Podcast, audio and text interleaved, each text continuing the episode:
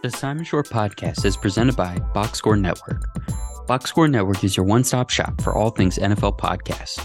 You want game analysis, betting lines, hot takes, and fantasy advice? Check out Box Score Network.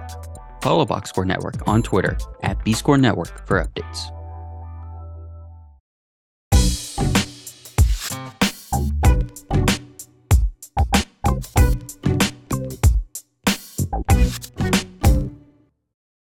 Oh, hi, and welcome back in to another episode of the Simon Shore Podcast. I am Simon Shore. Joining me this week for a little break from the deep dives and the getting the nitty gritty of everything is Peyton Davila of the Two P's on a Pod podcast. Peyton is back. Peyton, we're bookending the 2023-24 NFL season. You came on after week one to talk fantasy league winner waiver wire pickups. And now you're back to tell us about some lessons from the fantasy football season.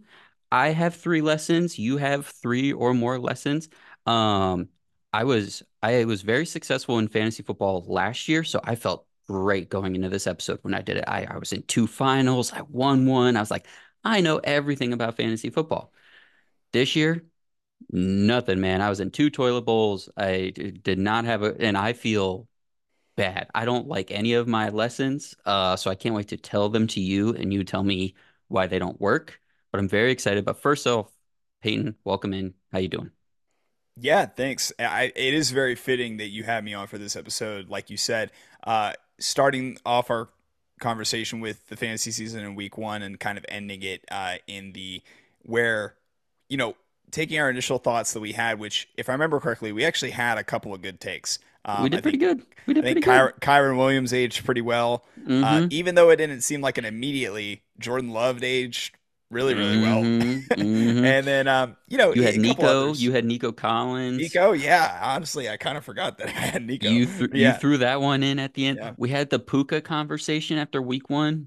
We did. And I had from the last decade. Guys who explode week one. It's only ever worked for Anquan Bolden in 2000. It's like I was very excited about Puka. I liked Puka as a prospect, but I was not like he's going to be a wide receiver one dish. And, here we are. So you were in on Puka, by the way. I should tell the listeners. I was not all the way there from a fantasy perspective. But, yeah, we had some good ones in there. So, yeah, man, happy to have you. Yeah, little did we know he was going to have quite literally the best wide receiver season for a rookie of all time. But just no big deal. I'm really glad to have this conversation and try and take. I know that there are some very popular fantasy football shows as well that do a very similar thing that we where we try and remember these things going into next season. And it's funny because we do these in the end of January or so, and then we definitely forget ourselves and do not follow this advice whatsoever. But I think maybe this is the time it'll finally work. This is definitely the time. This will 100% happen. Without further ado, Peyton, I'm gonna kick it to you to start us off. These don't have to be in any particular order. If you have an order, by all means, but give us your first lesson from the 2023-24 fantasy football season. Yeah, so I don't have any, these are not ranked by importance, but I'll just go ahead and start us off with the one thing which it is true for running backs, that the age cliff is a very real thing. The data shows it, it's super real. We saw it with even guys, even though they played well this year, Derrick Henry, definitely a victim of the age cliff. Even Austin Eckler, huge victim of the age cliff this year.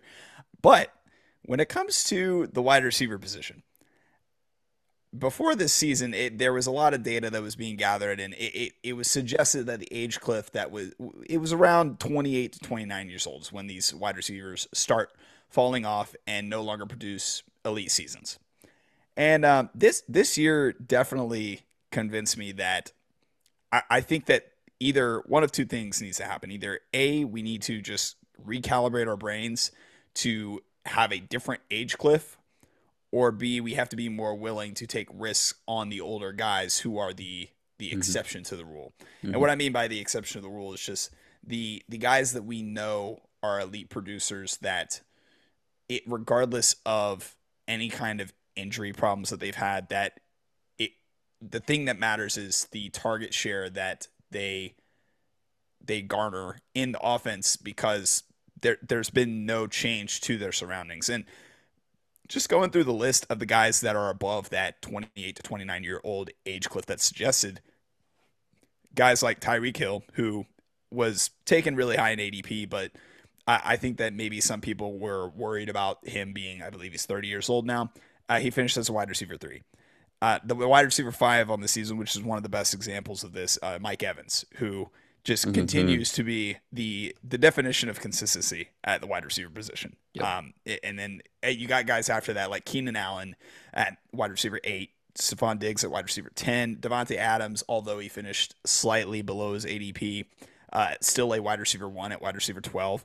Then you guys have guys like Calvin Ridley and Amari Cooper at wide receiver 17 and 18, respectively, followed by DeAndre Hopkins at wide receiver 23 and Adam Thielen at wide receiver 25, who had a hot start to the season, cooled off a little bit towards the end, but still a very, very useful fantasy asset for weeks 1 through 9-ish, somewhere in there. But all those receivers I just named all performed near or above their ADP. At the end of the year. And the ones that, just to give context, the ones that actually exceeded their ADP were Mike Evans, Keenan Allen, and Adam Thielen.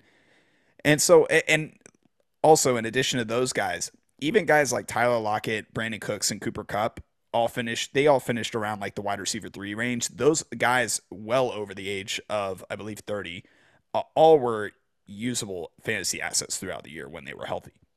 So you look at those guys, and a lot of those coming into the season, it's a matter of us not being so afraid to take these guys because we think the cliff is coming.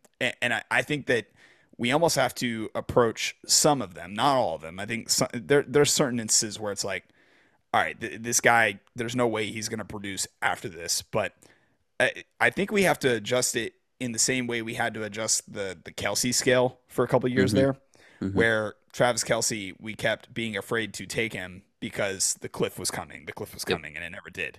And that's just not the case anymore. I think that obviously we've advanced medically to a point where these guys are just in better shape or better athletes later in their careers. And not only that, but I mean, with the way that the rules are protecting players, especially wide receivers, I think these guys' careers are getting extended a little bit more, even more than they were even just 6 years ago, when a lot of this age cliff data started to kind of be gathered.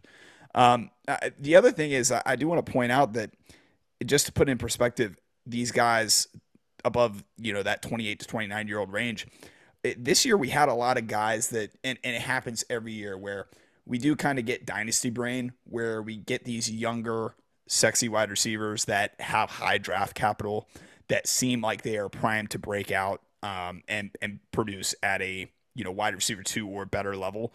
But like the list of guys I'm about to name were taken above or around the same ADP as guys like the Tyler Lockett's, the Mike Evans, the Brandon Cooks, and the Adam Thielen's, and they finished at or below where those guys finished.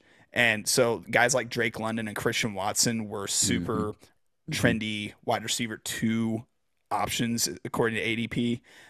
Both finished at wide receiver 40 and wide receiver 65, respectively, which is not what you want given where you draft those guys. And then you have guys like Jerry Jeudy, George Pickens, JSN, Jahan Dotson, and then, the illustrious Gabe Davis, who, gets drafted around, late wide receiver 3 range every single year because of his blow-up games, even though he's the most, the least reliable fantasy asset at the wide receiver position. But it's just an example that whenever we try and talk ourselves into guys like the young guys I just named, to remember that you always need stable pillars on your fantasy team, especially at the wide receiver position if you're playing in like 3 wide receiver leagues. Because there's so much variability whenever you get to those wide receiver 3, ADP targets, especially with some of these young guys, that it typically doesn't result in usable fantasy assets. It is the way that I found it whenever I looked back at the wide receiver data for this fantasy season. Oh, I love that. I love that. Love having you on, man. That was so much fun. Okay. I have a lot here because I also was I have a wide receiver lesson in here that involves a lot of the same type of thinking. To think about the age factor first, I want to go back to the main thesis here of there's still value in the older guys. And I totally agree. I mean, we both love the Ringer podcast networks, right? So the Ringer Fantasy Football Show this year was very much in on the old guys, right? That was their theme. Right. I did that in some places. And also you talk about running backs. I was a victim of the Aaron Jones season this year. That was a bummer. Yeah, that was a painful one. To get to on the wide receivers and not talk about my own fantasy team all night. Here's where my concern, because I mean, these guys finish our wide receiver one finishes on the season. When you're thinking about this, come draft next season or come time to make some trades, how would you factor in? Because I still think there's evidence, at least from this year, so 1 year sample size, of late season injuries, right? When you're making that playoff push, when you're in the playoffs, when you're in the championship, because you look at some of these receivers that you mentioned, Tyreek Hill, for example, right? He had 9 top 12 finishes through week 13. And then he finished outside. He finished his final 4 games where he missed week 15 with an injury. He finished at wide receiver 37, 25, 32, and 14. And it's a lot of the same for a lot of these guys. Stephon Diggs had a handful of wide receiver one finishes at the beginning of the season. They had their bye week. Now, I mean, Stephon Diggs specifically, we don't 100% know how much of that was personality, injury, feelings hurt, whatever, what have you. But outside of the top 29 for the last 5 weeks of the season, and most of those were outside of the top 40, 45, Keenan Allen got hurt, you know, and maybe if Justin Herbert was healthy, he might have played in some of those games, but he didn't play the last 4 games of the season. Devontae Adams, last 5 games of the year, he had 2 top 12 finishes, so that was good, kind of his up and down throughout the year, but wide receiver 43, 115, and 21 in 3 of those 5 weeks. Mike Evans, he had, you know, pretty much his usual boom bust. Calvin Ridley was up and down all year. You mentioned Travis Kelce. I know it was a disappointing Travis Kelce year throughout the year, but in particular, he had a very rough stretch in weeks 15, 16, 17. So how would you, do you think that is something to monitor for next year? Do you consider that in the realm of like injury flukiness kind of thing?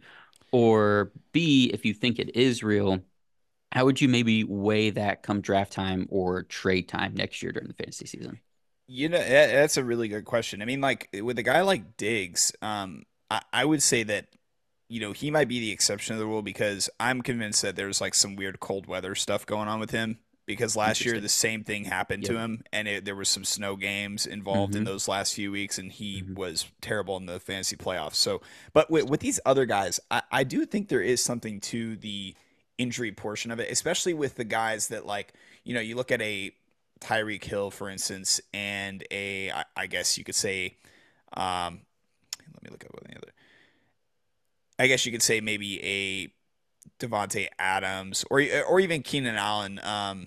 Some of it is, I guess, with in the case of Keenan, for instance, like the Justin Herbert injury, I would argue might have something to do with him either A, not being available, or B, you know, not necessarily having the same production or involvement as he usually does, because if they were being honest with themselves, and in a way they did this last season too, if I remember, whenever he was injured, they kind of played it safe with him, knowing that his age is, you know, getting to a point where it's approaching it. First off, it's past the cliff at this point, but it's also like getting to the real cliff for some of the elite guys, like the, you know, the Julios and, you know, even the, I guess you could say like the Andre Johnsons, where they get to like age 32 and it really falls off a cliff.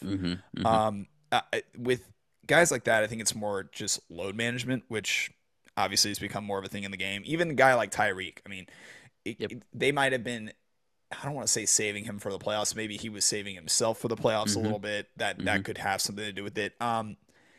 It is something to consider because if that's going to be the case, we have to find ways to prepare for it or adapt in the moment if these guys are on our team. And I think that if you want to, I think that it is smart to maybe try and get off of these guys, not like sell just for the sake of selling. Yeah. But if you're able to pivot off of these guys for a guy who is a certified, high target share type of wide receiver, like if you wanted to pivot off of, I guess maybe I forget if Keenan was healthy right before most fantasy trade deadlines, but if you wanted to pivot off of Keenan Allen for a Nico Collins plus, I think that you probably could have done that, or even like maybe even a Tyreek Hill for a, it sounds crazy, but like in retrospect, really wasn't that crazy. Like you could have done a Tyreek for Puka swap and it would have been justified, So I think there's a lot of, that gets into looking up matchups and schedule planning and things like that, because you have to have the schedule data, but I don't think it's a terrible idea to possibly considering some of these old guys as trade away targets. It come week, I believe it's week 12 or week, maybe like week 11 is usually the trade deadline for a lot of leagues. Yeah. I mean, gosh. And you gotta have like the stones to do it too, right? Like you've been riding this guy through the whole year. It's tough.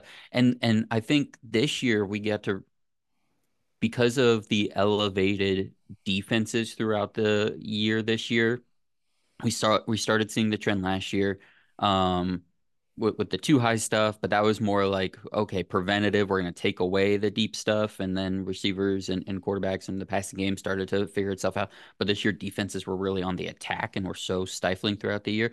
So between that and then you mentioned Stephon Diggs and the weather. I mean, just in general, as the weather gets colder, the running games become more important for team to team. So maybe it's not even you have to trade away that receiver, but let's say you take a receiver in round one and you don't prioritize a running back, or you're in a one QB league and you're not prioritizing quarterback.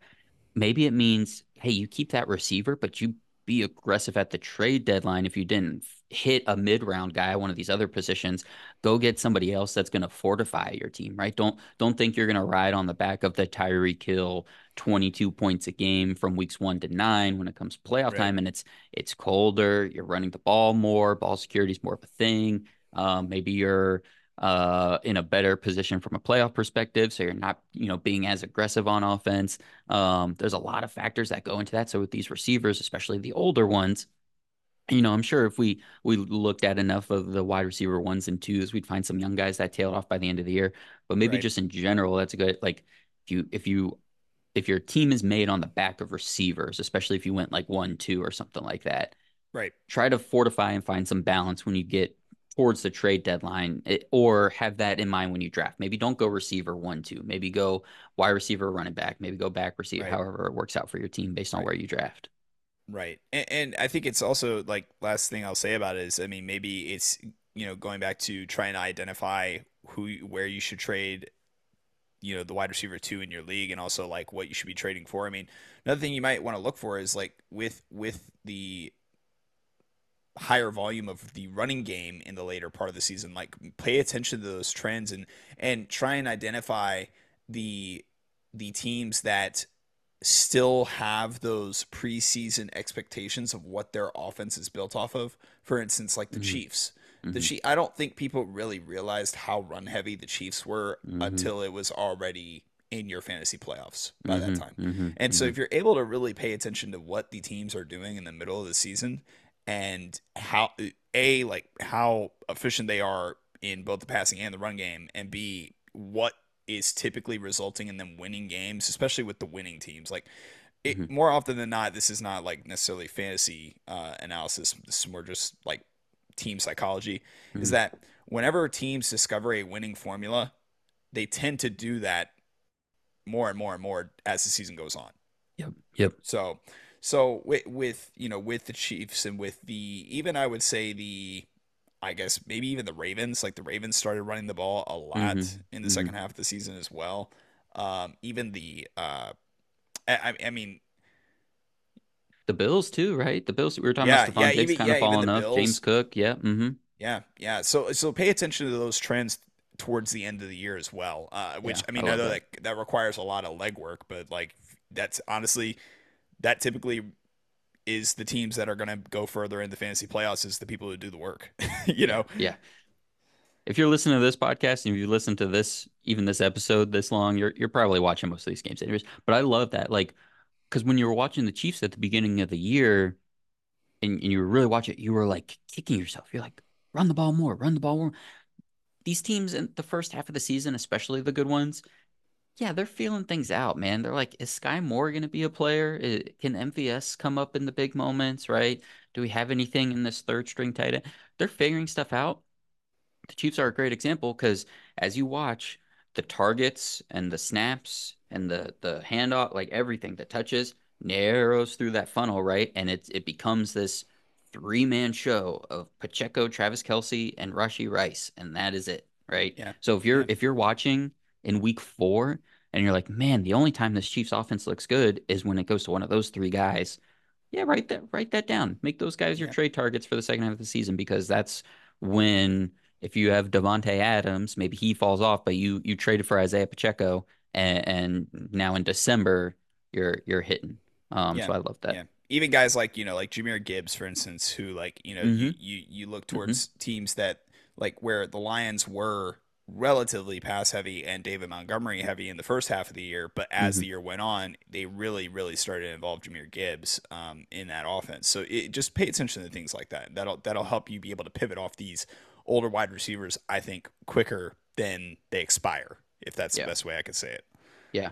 I love that. And, you know, you mentioned Jahmyr Gibbs, reminded me of the young guy point. I know I'm such a fan of that, like, mid round in the draft, do like 2 rounds in a row of dart throws just on names from the draft, right? And on one hand, I hope that helps me from too much tinkering with my lineup, right? Because then it's just like, I got this young guy sitting there for a while.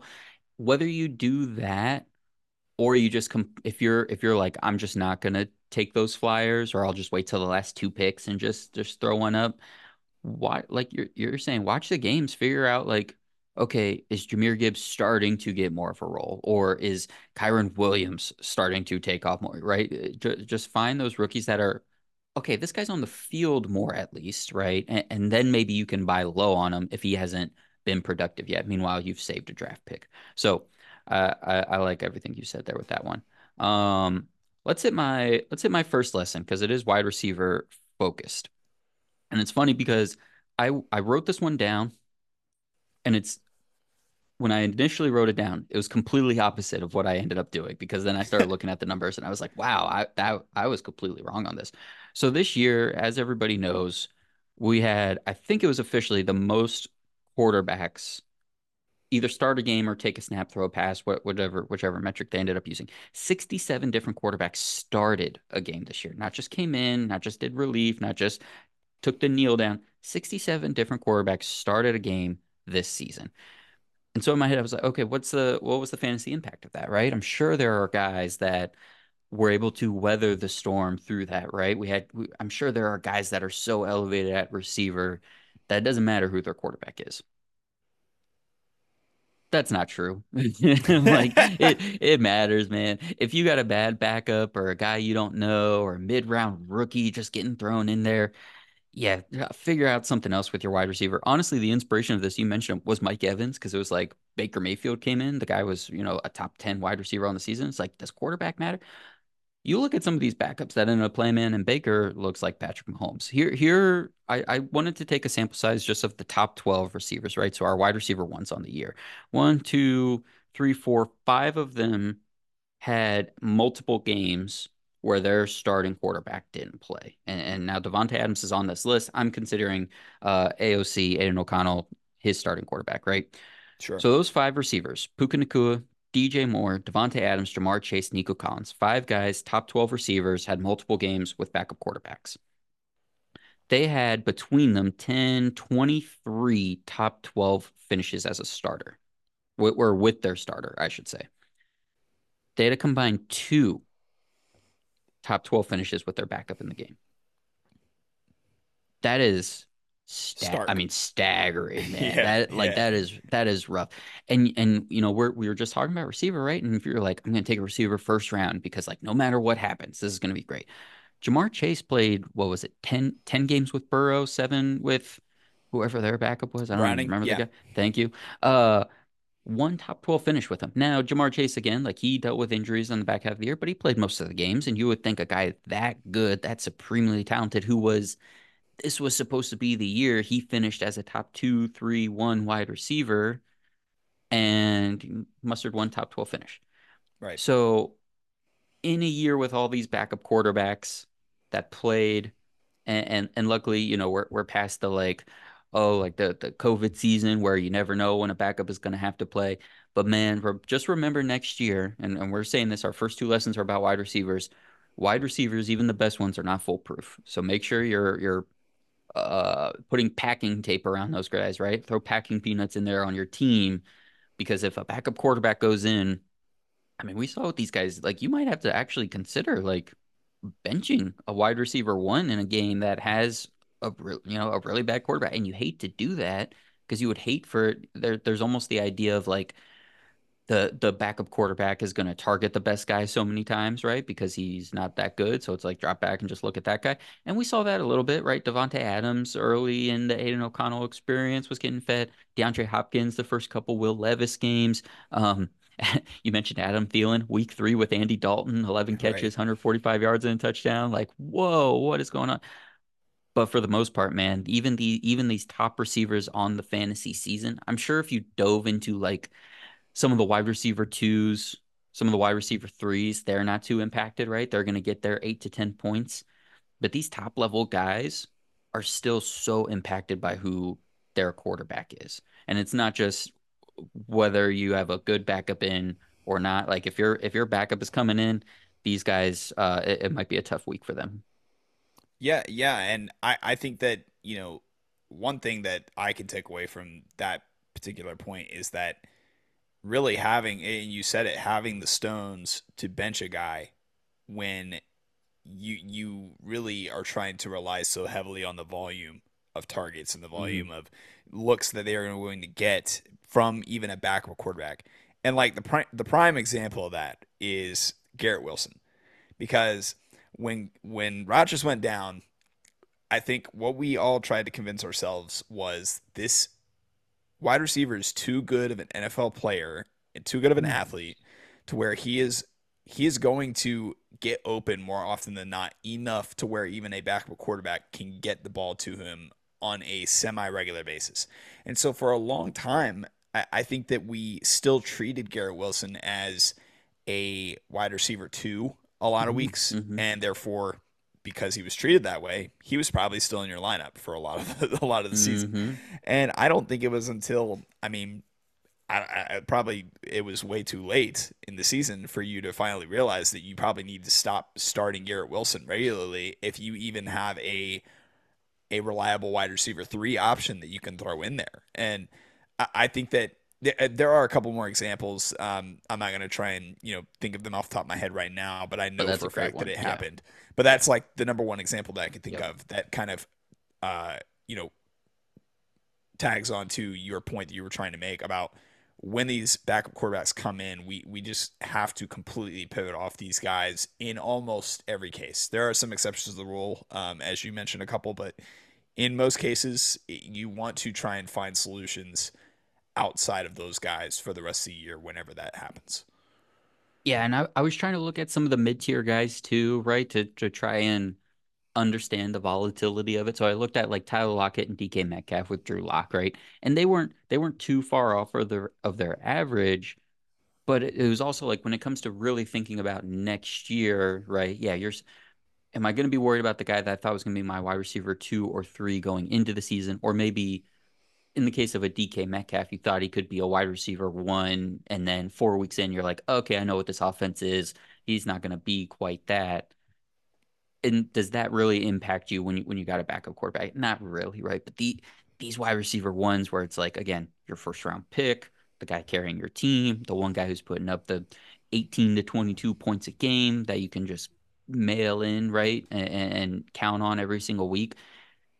That backup quarterback comes in. The DJ Moore one was the most stark when Tyson Bagent played, mostly because it was right in the middle of the season and it was like 5 games in a row, right? So you look and it's like all these like double-digit points, and like every other week there's a top 12 finish, and then 5 weeks of just like dead air, just nothing going on, and then another 6 weeks of like the you know, good stuff happening, and it's just like, oh my gosh, even this guy who was a wide receiver too with the Baker, Darnold, PJ Walker trio last year, just like this real legitimate actual backup, and I mean that in a negative sense, comes in. Nothing. Nothing. No disrespect to Tyson Bagent, but yes, absolutely. Of course not. Yeah, he's not a starter in this league.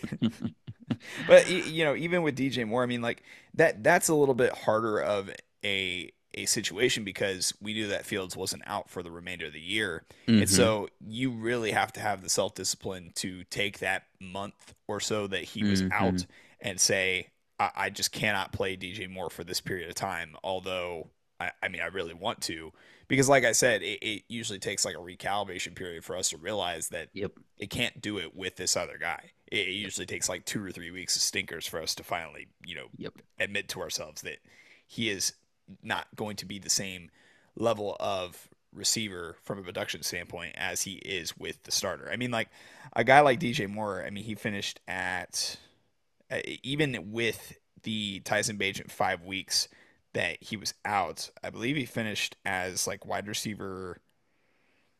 Hold on. I had 6 up from Fantasy Pros. I had 6 wide receiver 6 in standard formats. Yes. So yeah, in half PPR formats, he was wide receiver 6 still, even with that 5 week stretch. So, but at the same time, that 5 week stretch could be the difference in your, you know, your record being, you know, let's just say 9 and I'm trying to think how many weeks are in the fantasy season now, like whatever it is, 9 and 7, or maybe not 7, 9 and 5 versus like 5 and 9, 8. 6 and 8. Yeah. I mean, like that's a huge difference, especially when it comes to like, you know, making it to the playoffs. Like if you have a wide receiver 2, like, or well, I know DJ Moore was finished as wide receiver 6, but for a lot of people, he was their wide receiver 2 for the most part. That's not where he was drafted. So like, and if you, at that point in the season, he's probably your wide receiver 1. And if you're still playing him every week, you're more than likely losing those matchups based on variance. So it's so tough, man. It's so tough. Wide receiver in an NFL where the high level of the receiver talent, and then you go to the draft and it's like you're like the NFL draft, and you're like, you can get guys in the mid rounds and all this stuff, and it's still just so, it's so dependent on so many factors, and yeah, so be careful with your receivers. That's what you get from our first 2 lessons here. Peyton, let's move to our next one. What's your next lesson from the season? Sure. I think we've talked enough about receivers. We are going to talk about a different kind of pass catcher here, though. I want to move to the tight end position. And I've got a tight end one also. This is great. My lesson, I like how we're pairing these 2 up. My lesson for the tight end position is that the tight end position for now has changed for the better. And it sounds kind of whack because a lot of people love having the elite like Kelce seasons, you know, not at what seemed like for forever.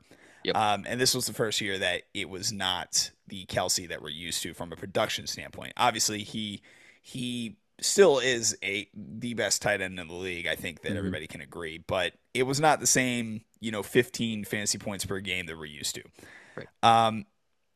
So to start off, just to give a recap of like how the tight end position played out this year, the top 4 tight ends in ADP were Travis Kelce, Mark Andrews, George Kittle, and TJ Hawkinson. So, on the season, from a points per game standpoint, all those guys finished in, I believe it was like the top 6 tight ends. So they all had really good seasons. And so there was no disappointments really at the top, which traditionally there have been. There's been like at least 1 or 2 of those guys that's like, holy cow, he had a terrible season. Even Kittle had a really bad season a couple of years ago, where he disappointed people from an ADP standpoint.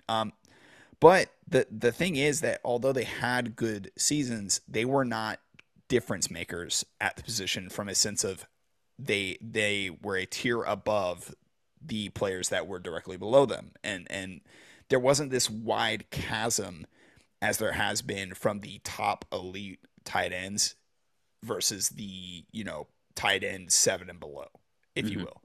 or maybe a little bit lower. But some of the things I looked at, I just went and looked at this year compared to last year, and even that showed a little bit of a stark difference, because tight end is not like running back and wide receiver where there are many individuals who are relevant. I mean, you only start one on your team. So really, you have to kind of calibrate this from a sense of there's less of these guys. Therefore, even if it might be a small change in the amounts, imagine it being ×2 or ×3 for another position. And so with last year's tight ends, I looked at how many were scoring 8 or more half PPR points per game. And in 2022, we had 9 of those guys. So 9 on a consistent basis, usable tight ends. I mean, and even then it was pretty, like, when you get to tight end 9, it's still pretty rough. Like you're still flirting around with the, Cole Kmet of last year. Cole Kmet had a good season this year, but last year's Cole Kmet was even like on the border there. And you did not want to be starting Cole Kmet every week. Whereas this year, there were 12 of those guys that were scoring 8 points per game or more in half PPR, which I know it's only 3 more, but that's a huge difference, because that means that there, that's 12 tight ends that in most leagues are going to be 10 or 12 people. So theoretically speaking, every team on average probably had a guy who was scoring them at least 8 points per game throughout the entire season. Of course, there's probably teams that had multiple tight ends, one on their bench or something in that case, but that's not something we're used to at the tight end position. So it seemed like a lot of people were having to stream less tight ends this year, including myself. I mean, I think I typically, if I do not find like that value tight end target that I like, I usually end up streaming tight ends. And this year was one of the few years where I remember I wasn't constantly looking for a tight end every other week to start. Yep. And it just further going into like the scoring averages, as far as like the elite tier wide receivers last year, like I said, there was a chasm that was apparent. Last year we had those 4. I believe it was Kelce, Andrews, Kittle, Hockenson, I want to say. In 2022, 4 tight ends scored 10 or more points per game in half PPR. And this past year we had 7 of those guys. So like there's such a clear difference in the amount of, it's not even difference makers. It's just high quality starting tight ends in the league that garner enough looks and targets that they're able to do something with it. I mean, you look at a lot of the young emerging tight ends, which is a big reason for this, if I'm being honest. So like, obviously we had tight end 1 on the season, Sam Laporta. I mean, we didn't expect, we expected him, if you were a draft guy and you're, a little bit about college, you expected him to be a good, reliable producer, but nothing even close to what he provided this year. But even then, past him, you have guys like Dalton Kincaid, even Cole Kmet finally has kind of come on, and he's still only, I believe, 24, I want to say. And so he just got his extension last offseason. And I mean, there's been a couple of younger guys who have come on, even like Isaiah Likely in Mark Andrews' absence has provided some good scoring weeks for fantasy football. And Jake Ferguson, another one. There's a couple more, but Jake Ferguson. But with that said, I mean, all those tight ends, 6 tight ends 24 or younger had at least 5 targets per game. So you had a lot of these younger tight ends getting consistent volume, and that's what led to the floor of the position getting raised and having guys that are more reliable on a week-to-week basis. And then the other thing that changed, I mean, obviously, was the lack of the dominance of Travis Kelce in this season. I mean, I don't know that we're ever going to get back to Kelce getting 15 points per game. He might get closer to like 12. I wouldn't be surprised if that happens, but I don't think that same chasm from tight end 1 to tight end 2 is ever going to happen with Travis Kelce in particular. It might happen with another player in the future, but for the time being, I mean, last year he had 15.4 points per game in a half PPR, and tight end 2 last year, which I believe was TJ Hockenson, had 11.4 points per game, quite literally a 4-point swing, which, I mean, that's 40 yards difference on a game-to-game basis, or however you want to break it down. Still, that's a ginormous advantage at the tight end position. Whereas this year, Sam Laporta, tight end 1, was 11.5 points per game, and then tight end 2, who actually was Travis Kelce, 11.4 points per game. So quite literally the same, practically the same exact production on a points per game standpoint. So because of that lack of the positional advantage, it almost equals the playing field from a sense of we're getting back. I think we're really getting back to the tight end position being almost how it was in the, I don't want to say the genesis of fantasy football, because fantasy football has been around for a long time, but really it's getting back to how I remember it when I first started playing fantasy football. And it seemed like half the league's tight ends were really productive. I mean, even when you go, you think about like the Dallas Clarks, Tony Gonzalez, Jeremy Shockey, Chris Cooley, I can go on, Antonio Gates, like they all existed at the same time. And I think we might be getting to a point where we are going to have these stable tight ends who are in the league simultaneously and providing a high level of production to the point where I don't think tight end streaming is going to be as prevalent as it has been for what seems like the last 6 or 7 years. I love this. I love that. Mine. All I literally wrote down was tight ends are good again.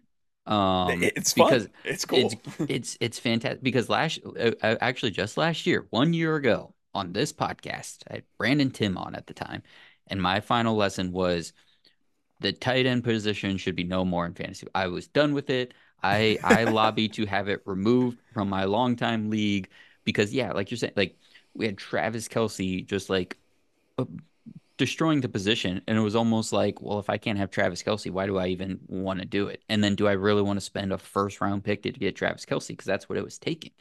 And now you not only, like you said, do you not have that gap? So you actually have a little bit of, like not just like I'm trying to win every week, right? Which is obviously what you're doing, but also just like you're talking trash with your friends, which is what fantasy is about. And it's like, oh, like I can actually get a tight end that's better. Oh, you reach for you got Travis Kelce in the second round. I'm gonna get Hockenson in the third round, blah, whatever it is. We also just saw guys I think become a little more consistent this year. Like the fact that we got a second good Evan Ingram season in a row, despite the weirdness that was in Jacksonville. Now you're just like, oh, okay, so Evan Ingram is just a guy I should draft and be on my team next year until. It falls off, right? David Njoku had his most consistent solid season from start to finish, despite having 17 different quarterbacks, some of which weren't even playing football in the month of October this year, right? The Dallas Cowboys, right? The fact that I love this, Dalton Schultz and Jake Ferguson finishing as I think both essentially tight end ones, if not just right on the border there. With Schultz leaves the Cowboys and the Cowboys just have another dude just pop up, right? Cut off one or two more quarterbacks. Right. Also, way to go, Jerry Jones on the second round pick of Schoonmaker. Thank you. Meanwhile, where was Pendershot this year? We don't need to get into that right now. That was a whole thing. Taysom Hill this year even like felt like it, like he wasn't the butt of the joke anymore. Like it wasn't the analogy I made was like the person at last call at the bar that you were like, okay, fine, right? This, or like at the wedding, right? Like the last song is coming on, like, okay, this will be the person this time. I picked up Taysom Hill in like week 7 and he was just my starter for the rest of the year. And I was like, what, this is fine. It just got normal. And I wonder, not to, sound like old people and like tie this all back to defense, but like, is there something to that, right? Is there something to, hey, we just got to dump the ball off. We just got to find the guy in the middle of the zone right now. I've hated, but it's also gotten better this year, the use of like the tight end screens, right? We had those couple years where everyone tried to mimic the Travis Kelce stuff and it was horrible. And this year it's like, oh, Dalton Kincaid, like that was what the Bills' plan for him was for 6 weeks, right? And now it's like a thing that can actually be used because we're doing more with it, right? So as these guys also just get better, we're seeing tight end screens at least off of the line of scrimmage, right? Not like under and in between seven arms of 300-pound people. So I love that. And you mentioned all the young guys, right? We didn't even see all the young tight ends that we saw flashes of, right? Because we know tight end traditionally takes longer to develop as an NFL player, right? Because you're learning to block, you're learning to catch, you're learning to run routes at an NFL level. You're learning a lot of stuff. Meanwhile, we saw obviously Sam Laporta just blow up, go off. We saw Tucker Kraft in the middle of the season become tight end one for Green Bay. And this was a guy that was like he's like 70% blocker, 30% receiver right now, but he's got the athleticism to improve that. And it took him like 6 weeks to become a productive receiving tight end. Meanwhile, Luke Musgrave is going to be back next year. He started playing again, blah, blah, blah. Right. Michael Myers, whatever the Raiders are going to do this season, like my man is going to do something next year because he had his moments. Right. Maybe this will be the year for Kyle. But so we have hope. We have young guys to point to. We obviously have Brock Bowers coming next year. So take another one off. And we had a year of guys that were inconsistent becoming consistent. There's a lot I like about this. And look, just 1 year swing. So now I'm going to end up drafting two tight ends, and tight ends are going to be horrible again next year, but it's totally fine. It'll work out.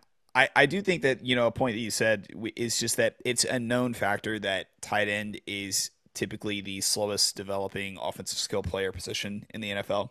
And so I think that it could be that this was just a big coincidence in the timing of the NFL that we just happen to have these rookies and sophomores that just happen to have developed quicker at the position, or not all of a sudden producers at the position that also lined up with some of the high drafted prospects also finally kind of getting to the point where they seem like they've fully developed. I mean, Kmet, Ingram, and Njoku were all kind of still in that where we've considered them young and still it could be developing, but we kind of needed to see something from them. I mean, Ingram, of course, had a good season last year, but he's been known to be super inconsistent. But those three guys in particular stand out to me from guys who were younger, who haven't yet proven themselves, that finally kind of did so this year.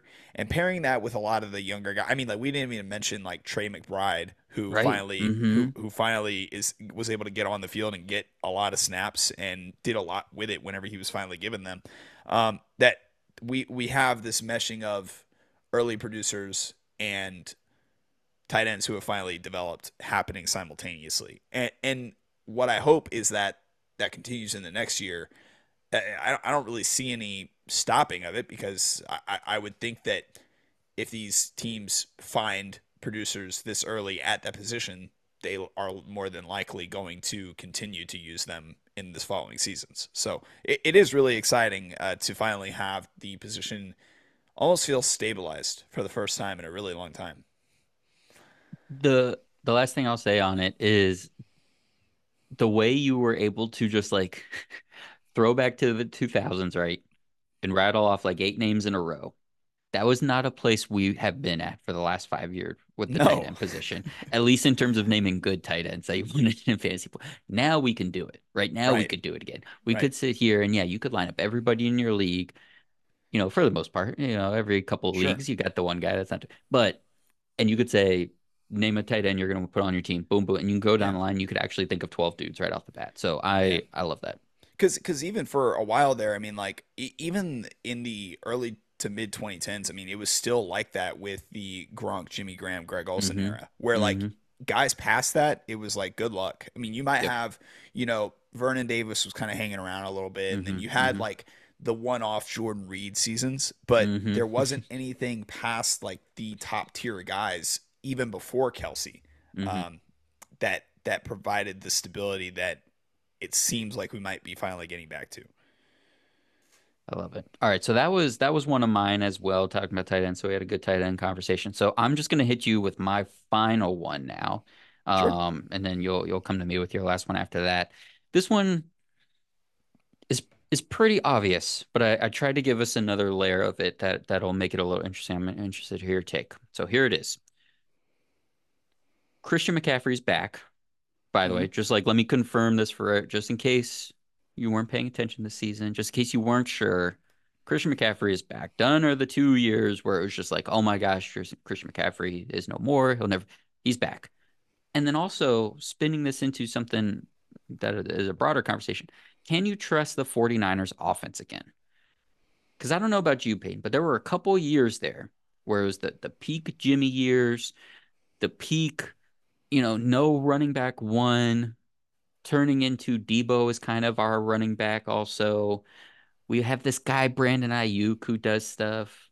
You mentioned George Kittle earlier, right? We have the years where him and Jimmy are really on it. We have years where there's nothing going on with George Kittle until the last 4 weeks of the season, which was the only way he was a top five tight end last year, by the way. And now it feels like Christian McCaffrey came in and just like everything fell into place. Everybody is the ceiling of what they could be. Because Shanahan before, the way I felt was a little how people felt about Arthur Smith this year. It was like, I can't trust that the good players are going to do what I expect them to do week after week. So I just compared this to last year. I wanted to pull up top 12 finishes for the main five guys, right? McCaffrey, Deebo, Aiyuk, Kittle. I included some of Jimmy G in here as well. So I'm just going to give you those comparisons. So in 2022, top 12 finishes by these guys. McCaffrey had 9. Deebo had 2. Some of that was injury.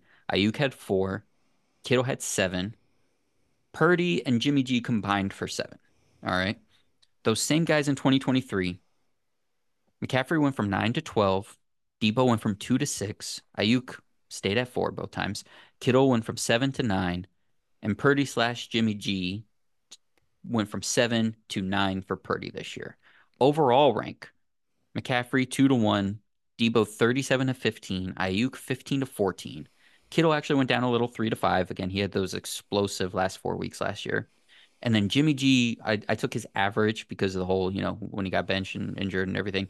He was the 19th quarterback on average last year. Purdy this year total finished 8th. So Christian McCaffrey's back, dominant, should be the number one pick in every single league next year.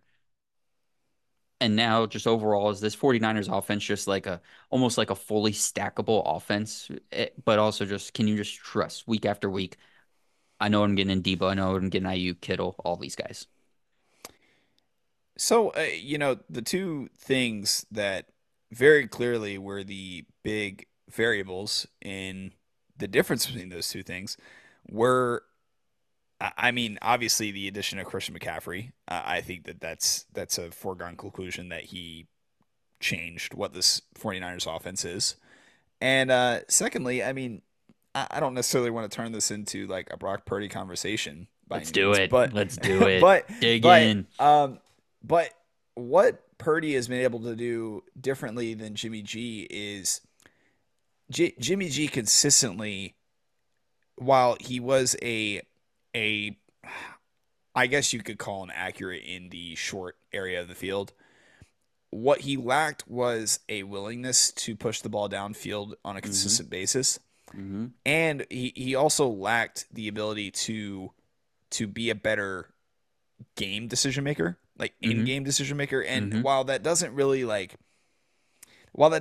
have a huge impact from a fantasy points, standpoint, it affects game flow in a way that for Jimmy G, who I have never been a proponent of, I never understood the fascination that Kyle Shanahan had with Jimmy G to begin with.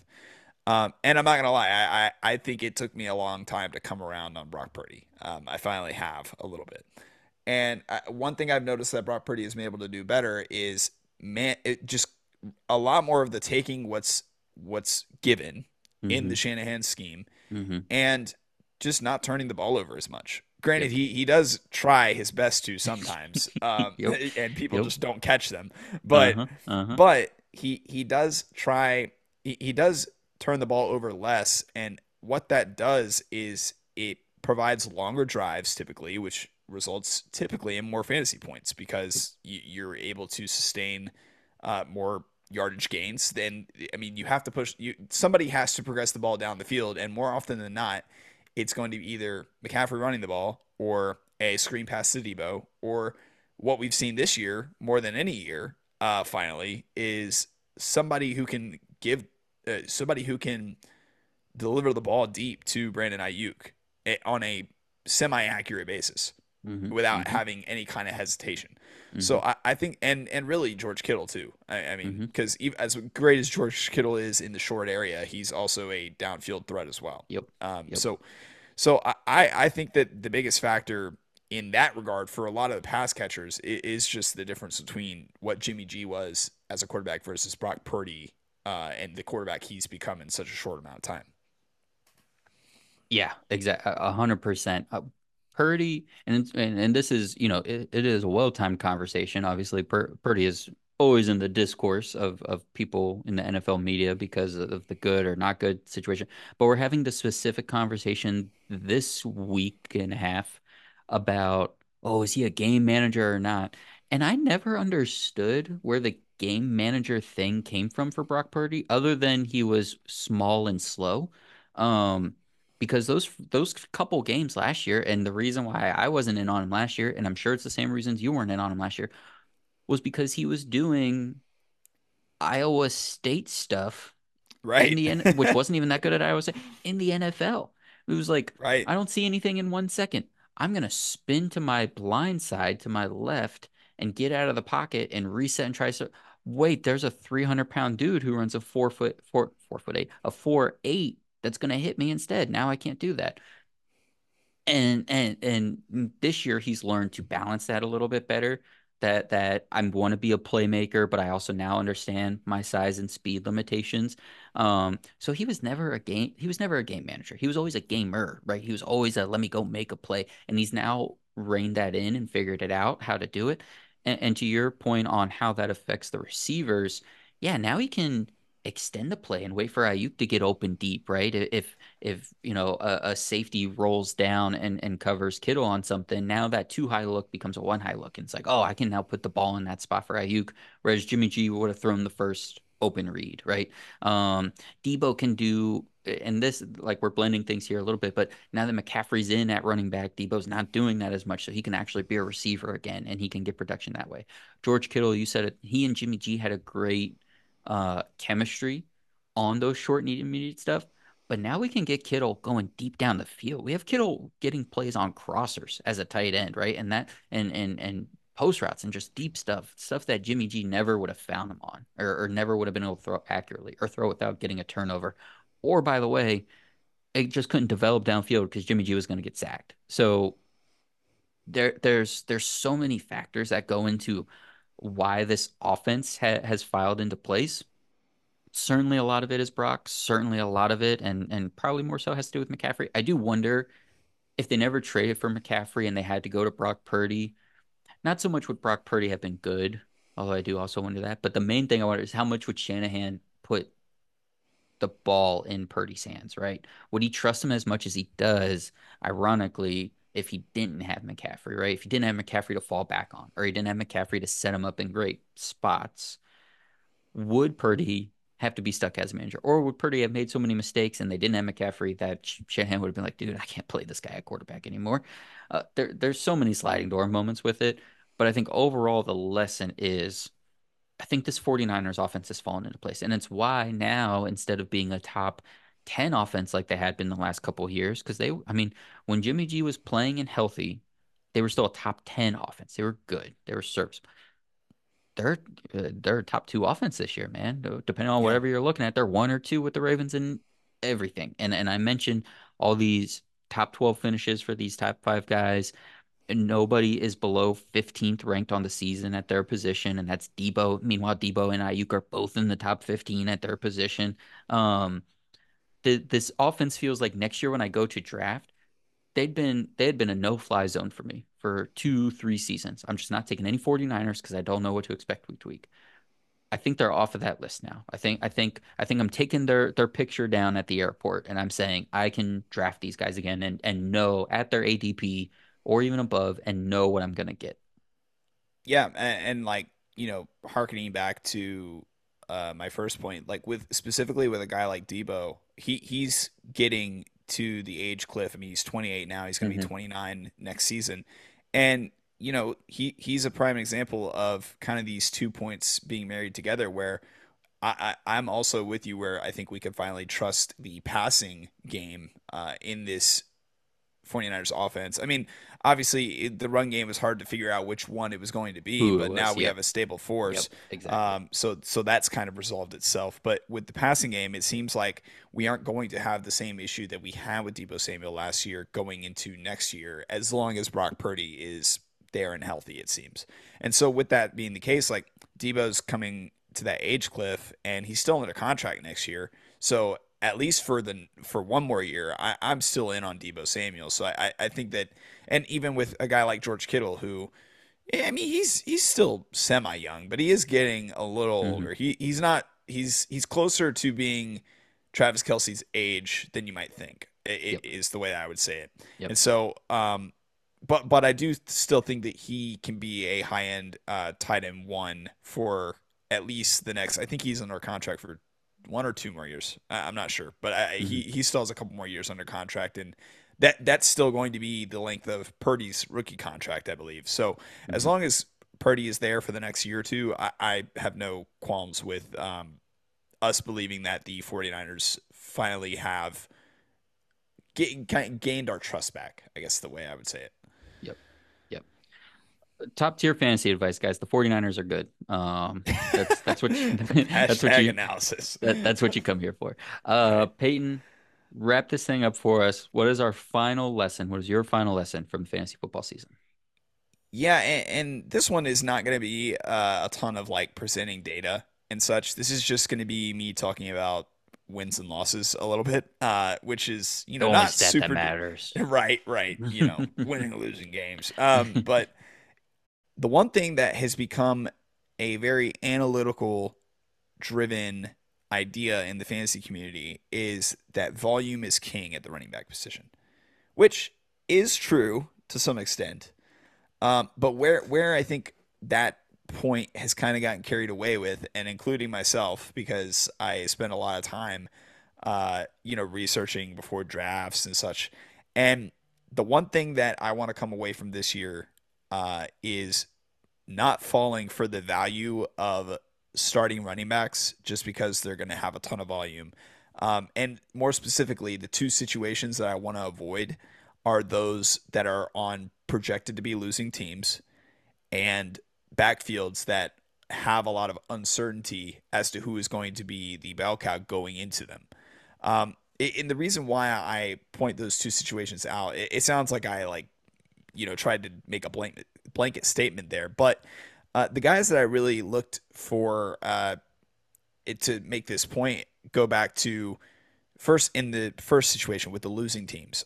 With teams that had a projected losing record, a lot of which are running backs that you probably would be surprised that if you didn't really think of these guys as running backs who are going to be on losing teams preseason, because we don't really analyze it from that standpoint. We just look at how many carries they're going to get on the season and how much workload they're going to receive that they have to produce in some facet. And so I looked at guys, and the first name is unfortunate because I love this guy, and it even happened to some of the higher drafted running backs. So first off, Bijan Robinson. I mean, he was on a Falcons team that was not very good. The offense, while in some advanced metrics was somewhat decent, it was not great, as many people would agree. And so, I'm going to list off some guys that relative to their ADP underperformed as a result of being on losing teams. And so you had Bijan Robinson, Josh Jacobs, Ramondre Stevenson. Some of these are going to be like injuries derailed them, but this is really more so from a points per game standpoint. Like even in the games that they did play, I'm going off of what they ranked in points per game versus ADP, not total points, just so we're being fair about it. Miles Sanders, who, God, that's like the worst one from this past year, where it was like he just got this contract, he's going to get every carry for that team. My gosh, and Miles yikes. Alexander Madison, Cam Akers, who that's another kind of like weird injury situation, team situation. Kyren kind of took over. He was traded, yada, yada. Javonte Williams, Antonio Gibson, and then the last one was Khalil Herbert. Those are really the running backs that going into the season we thought probably were going to be the starters and the bell cows for these teams, or at least have a significant workload. And because of them being on losing teams, it's just a matter of obviously game script goes into it where these teams are having to pass the ball a lot more. And if you are not a pass catching heavy back or being utilized as one in Bijan's case where he's fully capable, but they didn't use him, then you simply are just not going to be a relevant fantasy producer at the running back position. And then the other half of it was, the uncertain backfields. And looking at some of the guys that, these guys were not super highly drafted, but they were drafted high enough to where you definitely could have gotten a depth piece that mattered, as opposed to these players who were just completely irrelevant almost I don't want to say the entire season, but a lot of it. So, you have guys like Zach Charbonnet, Dalvin Cook, who when he was on the Jets before we knew that Breece Hall was fully healthy, A.J. Dillon, Antonio Gibson again, Khalil Herbert again, any non-DeAndre Swift Philadelphia Eagles. So, Zeke Elliott after he signed with the Patriots, and then Damian Harris before he got injured with the Buffalo Bills, before we realized that James Cook was indeed a bell cow running back. So all those guys who were viewed as, hey, you might be able to take this guy at a cheaper price than the perceived starter, and you might end up having the starter over the majority of the season. And all of those guys performed below their ADP on a and in some cases well below their ADP on a per game basis. So I just want us to remember that with the running back position, like especially these I don't want to say late round darlings, but like when you get to the like 5th round and some of these middle round guys, the one thing you do not want to talk yourself into is, I would say, volume on most bad teams, and that a guy who is, yeah, although there may be talk and chatter in the offseason of a guy splitting work or even being a candidate to take over the job, not just taking that for, as gospel. Like really pay attention to, how a guy from the previous years performed, especially in the case like A.J. Dillon. Like I think that a lot of us probably just were ready to kind of move on from ready to move on from Aaron Jones, just because he's getting past that. He's already past the age cliff at this point. He's just excelling, beyond what we probably could have guessed. But picking some of these guys. Even in the case of like Zach Charbonnet, I think what we did is we kind of like overanalyzed the draft capital and thinking that they have to use this guy, if not just as much, maybe even like more than they would Kenneth Walker, because of how inefficient Kenneth Walker was at times last year, and then he ends up not even being a factor, and Kenneth Walker ends up being the bell cow for the majority of the year. So I think just looking towards maybe some of the guys that just have a higher ceiling. Even if you want to talk about a guy like Nico Collins, that I know that he was drafted in some cases because we didn't really know about C.J. Stroud. Heck, you could have taken C.J. Stroud. And I doubt anybody took C.J. Stroud, but you could have taken a shot on some of these, later round quarterbacks and actually ended up with a starter in some cases. So it just seems like the assets in those later rounds could have been allocated better than on a lot of these guys. And of course, busts are going to happen, like with Bijan and with Ramondre and like Madison and Sanders. Those are bound to happen. But it's just, we got to try our best to, to avoid them in any situation that we can, given the information that we were able to gain from this year. The name that kept popping up in my head as soon as you started talking, and I couldn't get it out of my head the entire time. Do you remember, it's mid-August, it's still hot out, we're talking about anything under the sun, just so excited for football and fantasy football. Do you remember when people thought Tank Bigsby was going to take the job from Travis Etienne in Jacksonville? Do you remember that? It's funny because I was like, I had a name. It wasn't that name, but I do remember that because I remember I made a dynasty trade trading away Tank Bigsby to a guy who thought, and he was the Etienne owner, so he was worried. But so great. It's funny because I thought I was preparing for another Florida team who had a similar situation where everybody was kind of convinced that Sean Tucker was going to be the starting running back in Tampa over Rachaad White, and Rachaad White ends up being a top, I think it was top 5 fantasy back on the season, or top 8. So yep. Just the matter of just not overthinking and like the whole. Don't get cute. Don't get cute. Yeah, getting cute, good running backs on good teams. Mm-hmm. Yeah, teams, and especially whenever we try to get cute off of like off-season hype and preseason, preseason chatter that comes from the Twitter, I don't even know what to call it, like cesspool of preseason talk and camp talk. Yeah, just block it out a lot of the time because typically especially whenever it's I mean, maybe Kyren is the exception because he definitely is. But like, that was the next name I was going to get to. Mm-hmm. Man, this UDFA Sean Tucker all of a sudden is going to take over the starting job over second or third round pick. I forget when Rachaad White was taken, but second year, athletic, pass catching, very more than capable runner than we realized in Rachaad White. It's just it's laughable to think that that was a storyline preseason. So just don't overthink this kind of stuff is the way I see it. Tank Bigsby. And so these, I don't know where PFR, Pro Football Reference, gets their like fantasy points, but they use it as a sort option on Stathead. Of 68 running backs on the season that had 50 or more carries, Tank Bigsby was literally last in fantasy points by a pretty wide margin. I love that. Yeah, don't get cute. Don't think you're going to outsmart everybody, especially early mid-round. I mean, I like in one league, I took Tank Bigsby with my last pick just because I was like, why not? And then, after 1 week you watch the game. And because another with these late round guys or like you're saying, if there's a bad team and a guy you're not that sure about, like ball security, that stuff is real. Bigsby fumbled in the first game and like didn't touch the grass for like 4 more weeks or something like that. That stuff matters. And yeah, you're not going to find the random name that you had to like look at 3 different websites to even figure out what team he's going to be on. And he's going to supplant the starter whose name, right off the top of your head in week 1, right? It's just not going to happen. Kyren was the guy I was thinking about though, because Cam Akers was there to start the year, right? But we knew that was a weird situation to, asking for the trade, then not ask for the trade, all the injuries that had piled up already. We knew that was a weird situation. And we knew by week 1, right? Because Kyren was on our week 1 show. Okay, yeah.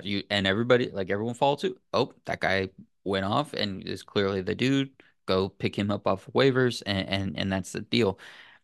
You sort through and you just look at the guys who are the top guy. Yeah, it's good teams that like to run the ball, names that right? So like even a guy like Joe Mixon, right? The Bengals have had such an inconsistent run game over the years by raw metrics and advancement. The name Joe Mixon.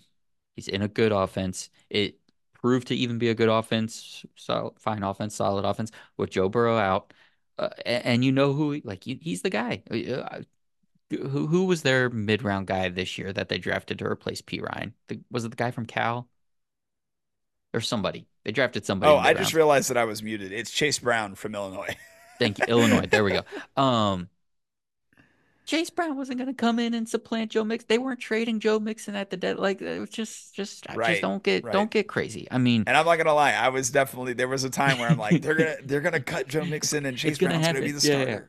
Yeah, I fell for it too. Yeah, and it happens. It definitely and just one, like one thing I do. One thing I want to clarify is that I do not have a problem with like stashing other teams' handcuffs. Like that's fine. Yeah. The problem that I have is if you're going to do it, like do it on a team that like is probably going to like use them regardless, Right. Like if you wanted to, and because they were a winning team, like despite the lack of playoff success, or no playoff success, I should say, like Jaylen Warren was a usable fantasy asset this year, as you probably know as a Steelers fan. And he was on a team that was winning games. And so they used him, although he was a handcuff, he was one that where you actually could have started him as an RB2 if you really needed to in a lot of cases. Whereas, like, I know that the Packers ended up making the playoffs, but, like, with guys like A.J. Dillon and, like, I mean, even Antonio Gibson down the stretch and I mean,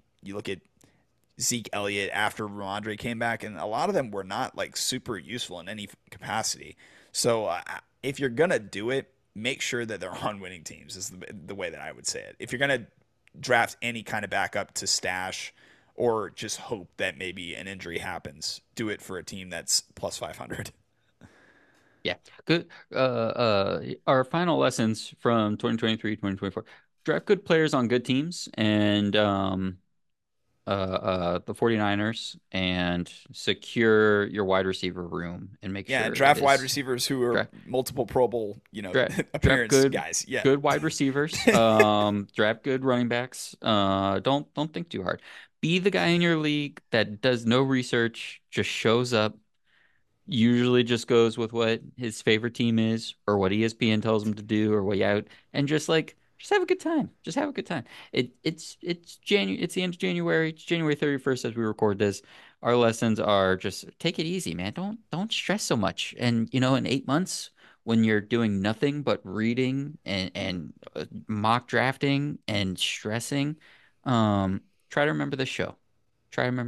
Just take it. Just draft good players, man. It'll be fine. It's just funny. We do all this research and analytics, and we talk about it for almost an hour and a half, and we come to the conclusion to just like take good players. I love it. Yeah, no big deal. It's so easy, right? I mean, NFL GMs do it every year in the draft. Everyone just takes the good players all the time, and everybody's teams are great. It's a really easy formula. Yeah, and the bad teams overthink it, and so which we're gonna, I'm sure that as you do draft prep, you're probably gonna, talk about a lot of these bad teams and what they're gonna end up doing. Like I have no idea what the Jets are gonna end up doing, but I'm sure that whatever it is they're gonna do is probably gonna be overthought in some capacity. I know that they had the 2022 draft class, and that was a great class, but outside of that, it's been a little not the greatest, I guess. Can't wait for them to take like who's trending down at receiver right now. Keon Coleman. Take it. Yeah. Can't wait. And for him to get 3 targets a game.